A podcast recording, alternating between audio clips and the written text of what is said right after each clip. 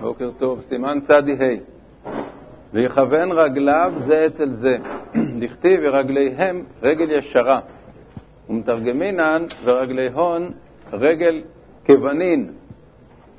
כלומר שהרגליים מכוונות זו, אה, זו מול זו ממש, אבל אה, כנראה שגם ה...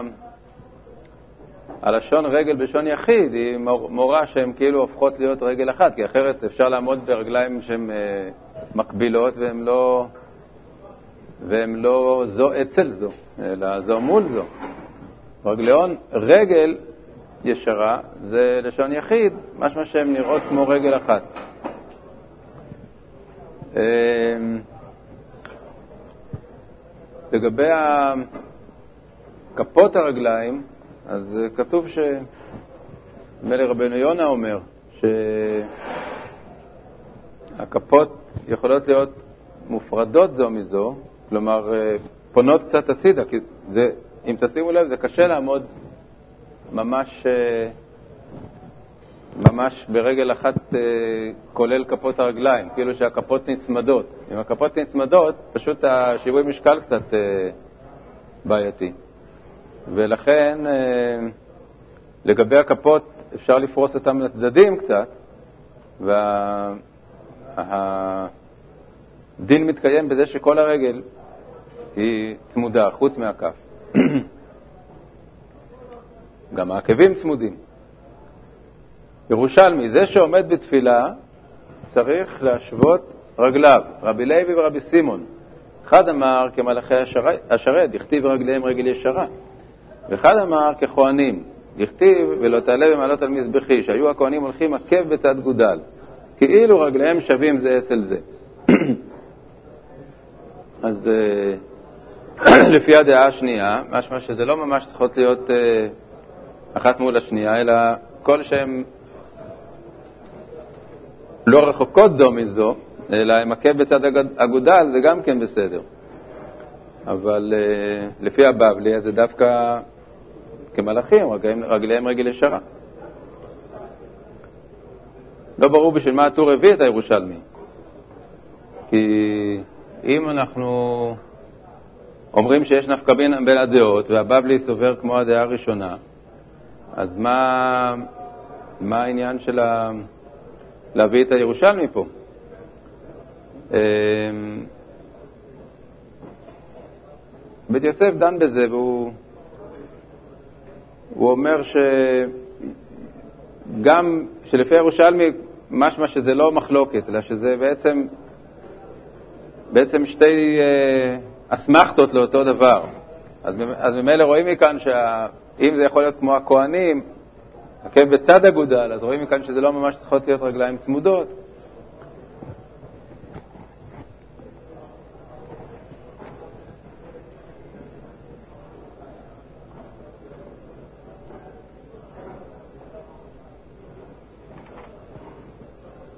כן, רבי יוסף אומר שהעקב בצד אגודל נע מרגליו מכוונים מקרי.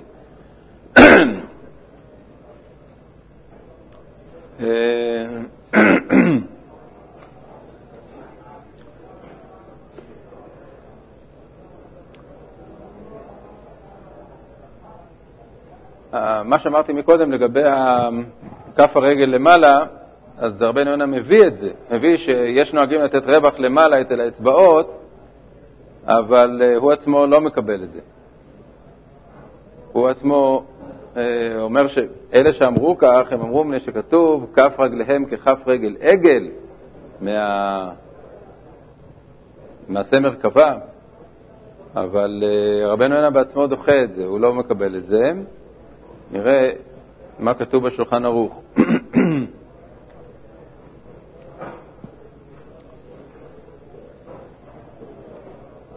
שולחן ערוך מביא את הלשון כמו שהיא כתובה בגמרא, יכוון רגליו זה אצל זה בכיוון, בכיוון כאילו אינם אלא אחת, להידמות למלאכים, לכתיב בהם ורגליהם רגל ישרה, כלומר רגליהם נראים כרגל אחד. אמ,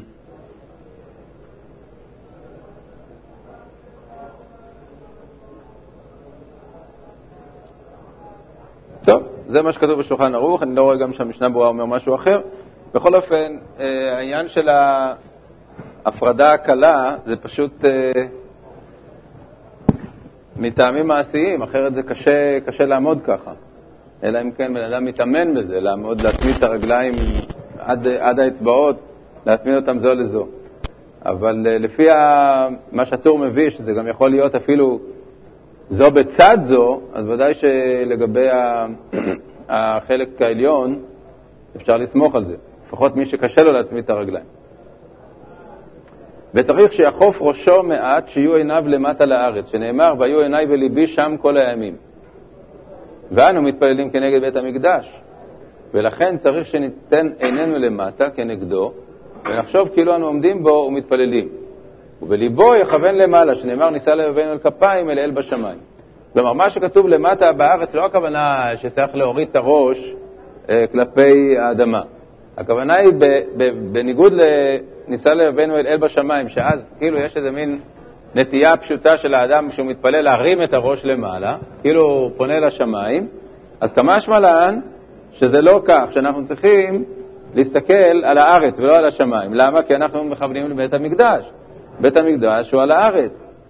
אז לכן אה, צריך לתת את, את עיניו על, כנגדו, לכיוון ה, לכיוון האופק שבו הוא כאילו מסתכל אל בית המקדש, ולא אה, להרים את הראש לשמיים, אלא את הלב ירים לשמיים, בליבו יכוון למעלה. אה, לפעמים אדם באמצע התפילה לא מרגיש כאילו אה, הראש, הראש שלו מתרומם מאליו, אבל, אה, אבל לכתחילה, כלומר, זה לא הדרך הנכונה לעמוד עם ראש כלפי מעלה. הדרך הנכונה היא לעמוד עם ראש מולו אה, אל האופק, שזה אל הארץ, שזה בכיוון בית המקדש. כתב הרמב"ם ז"ל, מניח ידיו על ליבו כפותין, הימנית אל השמאלית, ועומד כעבד לפני רבו באימה וביראה ובפחד, ולא יניח ידיו על חלציו. העניין של, אה, של אה, ידיים הכפותים זה, זה, המקור הוא בעצם בגמרא שהזכרנו במסכת שבת, שהיה פוחר את ידיו. אז מה זה פוחר את ידיו? זה משלב את הידיים. ו...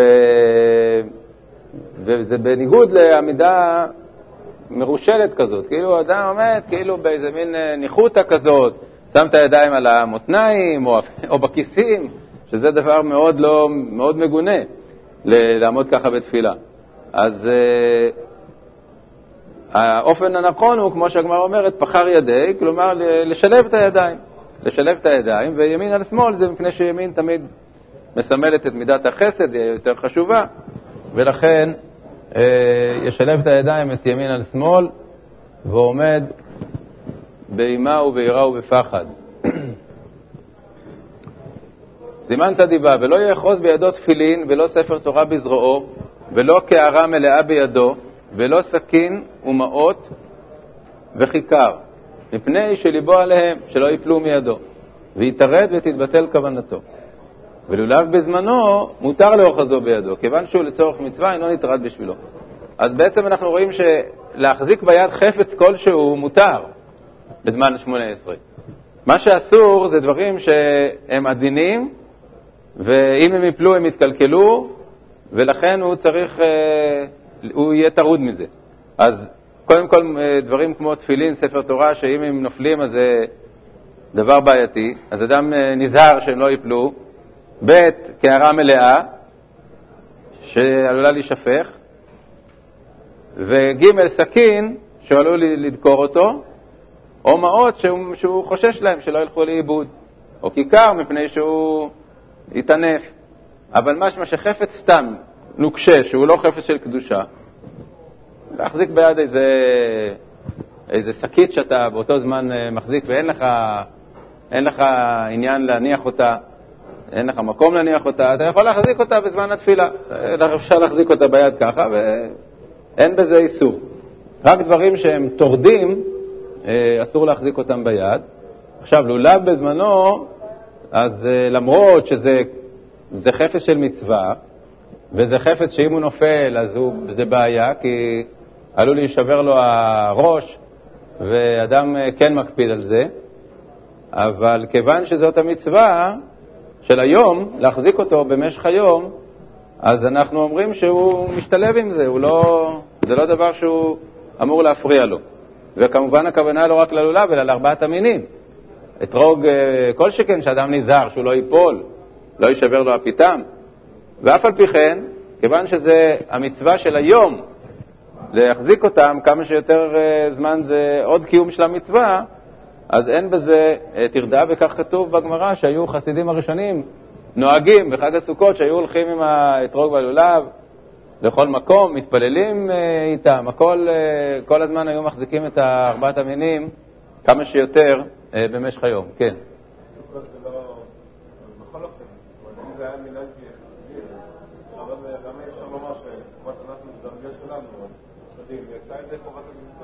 בסדר, זה לא שאומרים לך לעשות כך. הוא אומר לך שאם אתה רוצה, אז אין פה בעיה של החזקת חפץ אה, של מצ... שמטריד בזמן התפילה, כי זה לא נקרא מטריד. אם זה חלק ממצוות היום, אדם אומר בתפילות האלה, מזכיר את חג הסוכות, יעלה ויבוא, אז אה, זה לא, זה לא סיבה שהוא יתערד מזה.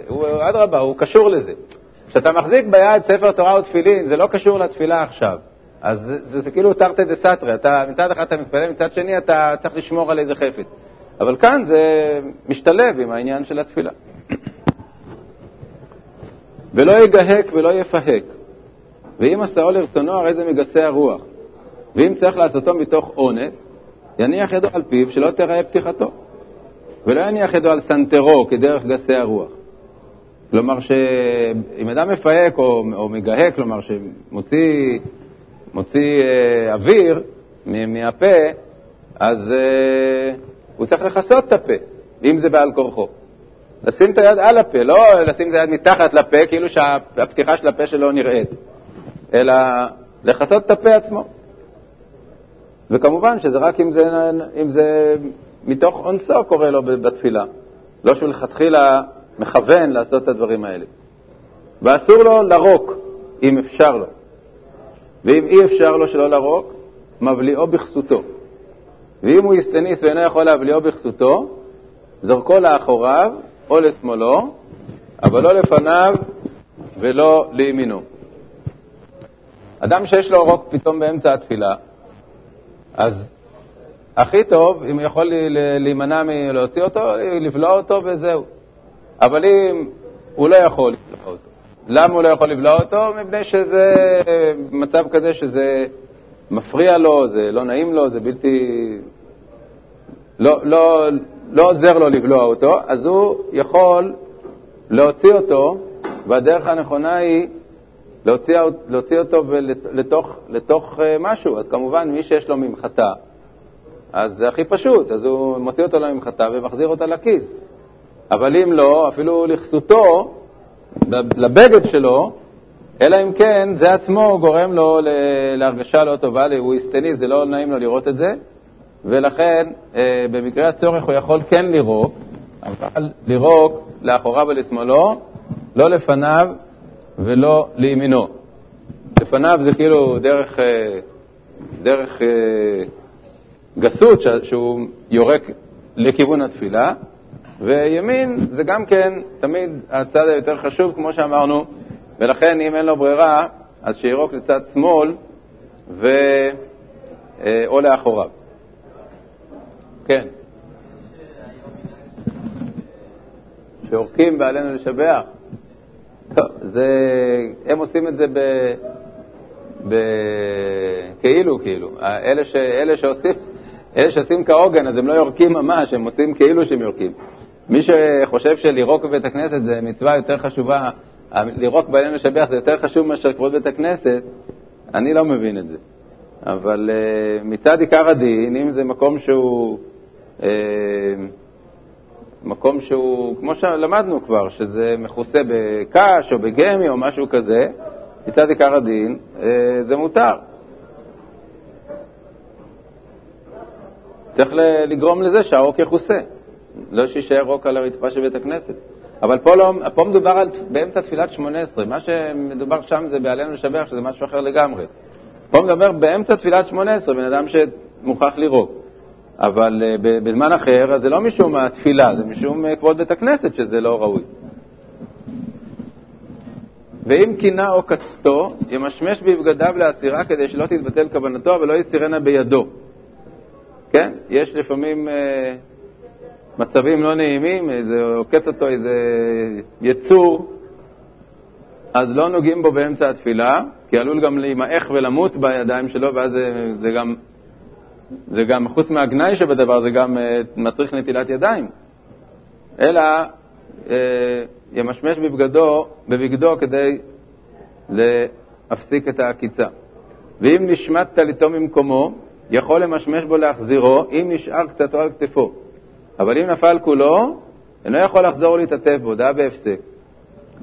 אז uh, במקרה שנפלה לו הטלית לגמרי, הוא פשוט משאיר אותה על הרצפה, או שמקסימום הוא, הוא מרים אותה ושם אותה על איזה כיסא או משהו, אבל הוא לא יכול לחזור ולהתעטף. א', מפני שצריך לברך גם כשמתעטפים.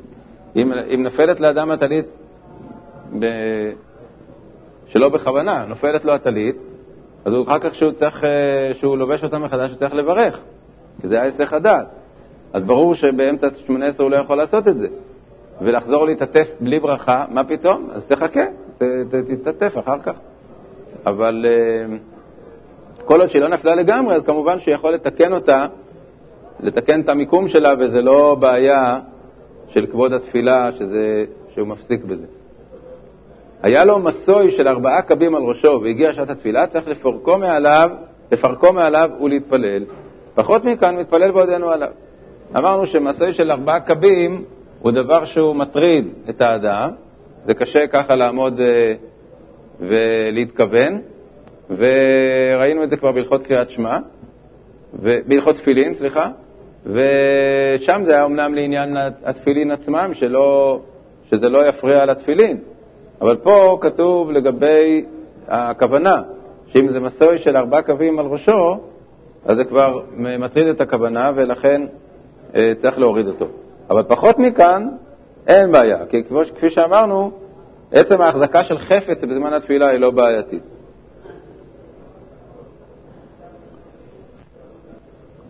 עד כאן זה היה תיקון גופו. אמרנו, ב, ב, אמרנו בתחילת אה, סימן צדי,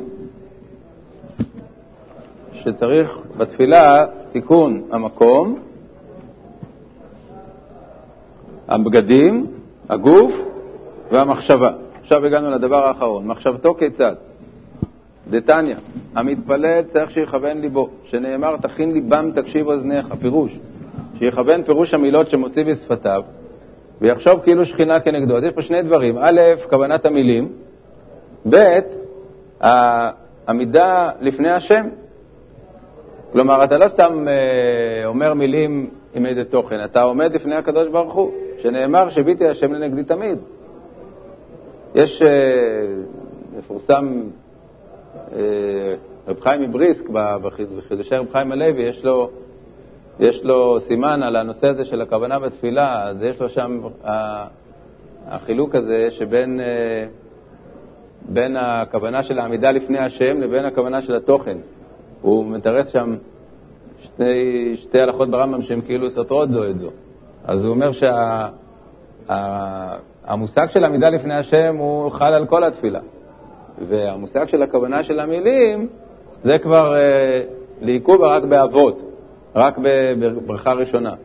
אם אדם לא כיוון את ליבו בשאר, בשאר הברכות, אז uh, יצא. אבל העמידה לפני השם היא שייכת לכל התפילה. ככה הוא מתרץ שם, למרות שזה לא כל כך פשוט להבין את זה, כי אם, אם אדם לא מכוון את המילים, אז איך יכול להיות שבאותו זמן הוא כיוון לעמוד לפני השם? בכל אופן, רק הזכרתי את זה שיש אה, יש אה, באמת שני עניינים של כוונה בתפילה. יש את העניין של כוונת פירוש המילות, ויש את, ה, את זה שהוא עומד ומתפלל לפני השם. ויעיר הכוונה ויסיר כל המחשבות הטורדות אותו עד שתישאר מחשבתו וכוונתו זכה בתפילתו. ויחשוב כאילו היה מדבר לפני מלך בשר בדם, שהיום כאן או למחר בקבר, היה מסדר דבריו, הוא מכוון בהם יפה, לבל ייכשל. קל וחומר לפני מלך מלכי המלכים הקדוש ברוך הוא, שצריך לכוון את אף מחשבתו. כי לפניו המחשבה כדיבור. כשאתה מדבר עם בן אדם, אז הוא לא יודע מה אתה חושב, זה חשוב ש... איך אתה אומר את זה. אבל לגבי העמידה לפני השם, אז הכוונה במחשבה היא לא פחות חשובה מאשר בדיבור, כי הקדוש ברוך הוא חוקר כליות בלב. כי לפניו המחשבה כדיבור, כי כל המחשבות הוא חוקר. וכן היו עושים חסידים ואנשי המעשה שהיו מתבודדים ומכוונים בתפילתם עד שהיו מגיעים להתפשטות הגשמיות ולהתגברות רוח השכלית, עד שהיו מגיעים קרוב למעלת הנבואה. עד כדי כך. ואם תבוא לו מחשבה אחרת בתוך התפילה, ישתוק עד שתתבטל המחשבה. כלומר, לא להמשיך להתפלל ולחשוב על משהו אחר. אם אתה מודע לזה, אם אתה יכול, ל- ל- ל- אם אתה יכול לשים לב שהנה, אני עכשיו ממשיך למלמל ואני בעצם חושב על משהו אחר, עדיף שתשתוק ותחכה עד שיהיה לך עוד פעם כוונה לתפילה.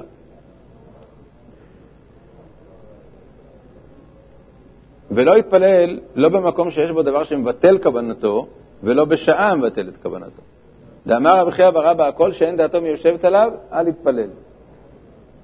רבי חנינא ביום הדרתך לא אבא מצלי, פירוש ביום שהיה כועס לא היה מתפלל.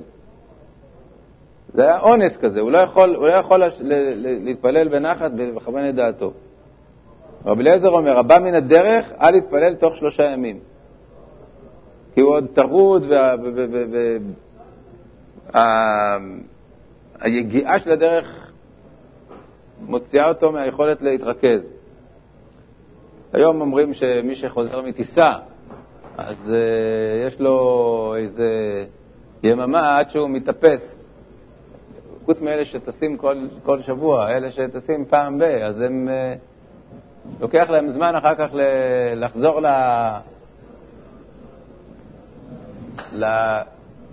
לקואורדינטות הרגילות של, ה... של החיים שלהם, וממילא כשזה מצב כזה, אז אדם גם לא יכול להתכוון כמו שצריך. אז כל ההלכות האלה, הן לא נוגעות בימינו, זה צריך לדעת, כי אנחנו מחזיקים את עצמנו כמי שלא יודעים לכוון גם ביום רגיל. אז אם אנחנו נתחיל על כל דבר כזה להגיד, אה, היום אני לא יכול להתפלל, כי היום אני כועס, או כי היום אני באתי מהדרך, אז אנחנו לא נתפלל בכלל, כי גם כל יום אנחנו לא מתפללים בכוונה כמו שצריך. זה מדובר בימים שהיו באמת תפילות ברמה, כמו שהוא אומר כאן, שמגיעים להתפשטות הגשמיות. אז בן אדם שיש לו איזו בעיה שמטורדת אותו, אפילו קטנה, זה כבר, הוא כבר לא יכול להתפלל כמו שצריך. אבל לנו, אומר השולחן ערוך, אה, אסור לנו לסמוך על הדברים האלה, אלא רק במקרים קיצוניים, שבן אדם אה, חולה, ואז באמת, באמת לא, לא צריך להתפלל במצב שהוא לא יכול לכוון בשום אופן. כי זה פטור, זה כלומר, חכמים פה פוטרים את האדם, זה לא שזה, אתה אומר, אה, הייתי אנוס, לא יכולתי, אלא חכמים אומרים לך, אם אתה במצב כזה, אל תתפלל, אתה פטור. אבל כפי שאמרנו, זה לא נוגע לנו היום כמעט בכלל. רבי אליעזר בנו של רבי יוסי גלילי אומר, אף המיצר, יש לו איזה בעיה, איזה משהו שמצוקה מסוימת מטרידה אותו, לא יתפלל. שמואל לא במצלי בבית הדעית בישיחא מפני שהריח טורדו. רב לא במצלי בבית הדעית בארסנה. טוב, זה כבר פשוט המקום שבו, מקום מסוים מפריע לו משהו, אז הוא צריך לעבור למקום אחר. וכתב הרב רב מאיר מרוטנבורג, אין לנו נזהרים עתה בכל זה, שאין לנו מכוונים כל כך בתפילה. זה מה שאמרנו, כבר המהר"ם מרוטנבורג אומר את זה בתקופת הראשונים, שאפילו בזמנם כבר לא נוהגים הדברים האלה שהיו נוהגים בזמן חז"ל. בוקר טוב.